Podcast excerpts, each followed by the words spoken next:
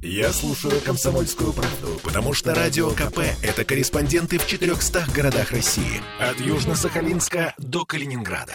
Я слушаю «Радио КП» и тебе рекомендую. Кадровые перестановки в Смольном. Администрация Петербурга определилась с кандидатурой на пост политического вице-губернатора. Это будет Максим Мейксин, человек, который уже работал в Смольном. При Полтавченко он был главой Комитета экономического развития, промышленной политики и торговли. Беглов в 2019 году э, сначала сделал его советником губернатора, а потом перевел на должность главы администрации Центрального района. Это после того, как предыдущий начальник района не справился с уборкой аномального снега в первую Бегловскую зиму в зиму Бегловского губернаторства.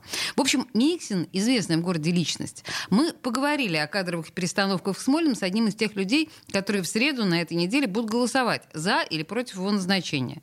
Как будто есть варианты. В общем, мы поговорили с депутатом ЗАГСа Денисом Четербоком. Человек э, известный в кругах и законодательного собрания Санкт-Петербурга, и вообще в городской политике.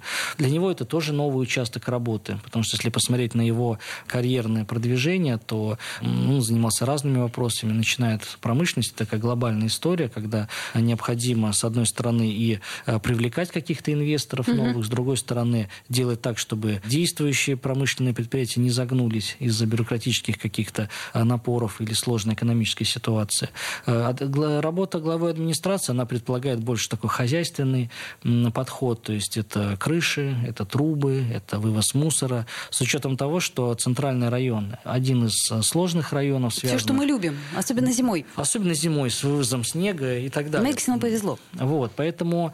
Эм, а повезло в смысле зимы нормально не было? Ну, вот, не было, не было, а вот сейчас-то, может, и будет. Погоди, в девятнадцатом году, э, значит, Беглов его сослал в центральный район, в двадцатом году зимы чего не было, было. В 2021 году, ну, в общем-то, тоже по большому... Да, повезло. Хорошо. Вот, поэтому для него это новый участок работы. И пообщавшись с коллегами вот в кулуарах, да, я не услышал каких-то мнений, связанных там, с отрицательным отношением к такому назначению. То есть примут? Это судить э, нам можно будет только по итогам голосования.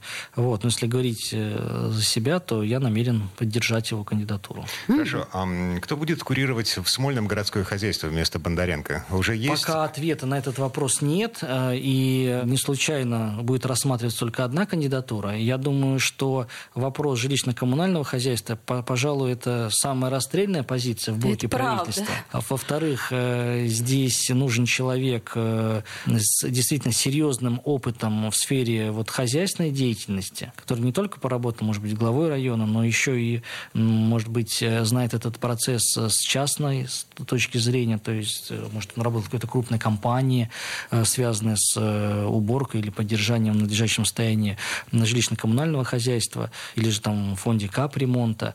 Ну вот, поэтому, думаю, именно с этим связана вот э, такая затяжка с назначением. Черная метка никому не хочет. Ну, это сложная позиция, где изначально ты входишь, скажем так, проигравшим, потому что...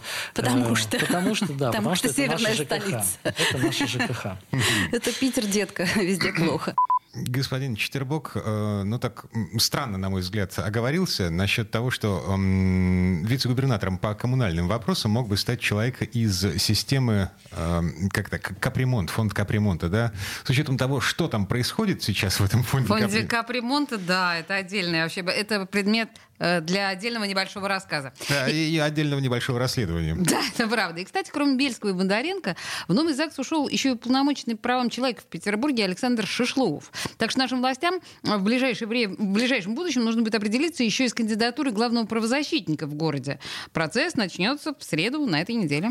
Процесс будет длинным, долгим и сложным, а по закону должен завершиться к 6, по-моему, декабря. А длинный и долгий он э, сложный из-за того, что, ну, извините, где найти опять же, человека достаточно авторитетного для того, чтобы быть правозащитником, и при этом не связанного с, ни с властями, ни с политическими партиями. У нас не будет в городе правозащитника, не связанного с властями. Дима, это ты прекрасно знаешь. Не может быть независимого правозащитника при том э, положении вещей в Петербурге, которое существует. Um, это будет особ... однозначно особенно, человек, связанный с властями. Особенно с учетом того, что главный правозащитник в нашей стране, омбудсмен в России, да, генерал э, милиции. Да, поэтому... Милиции, генерал.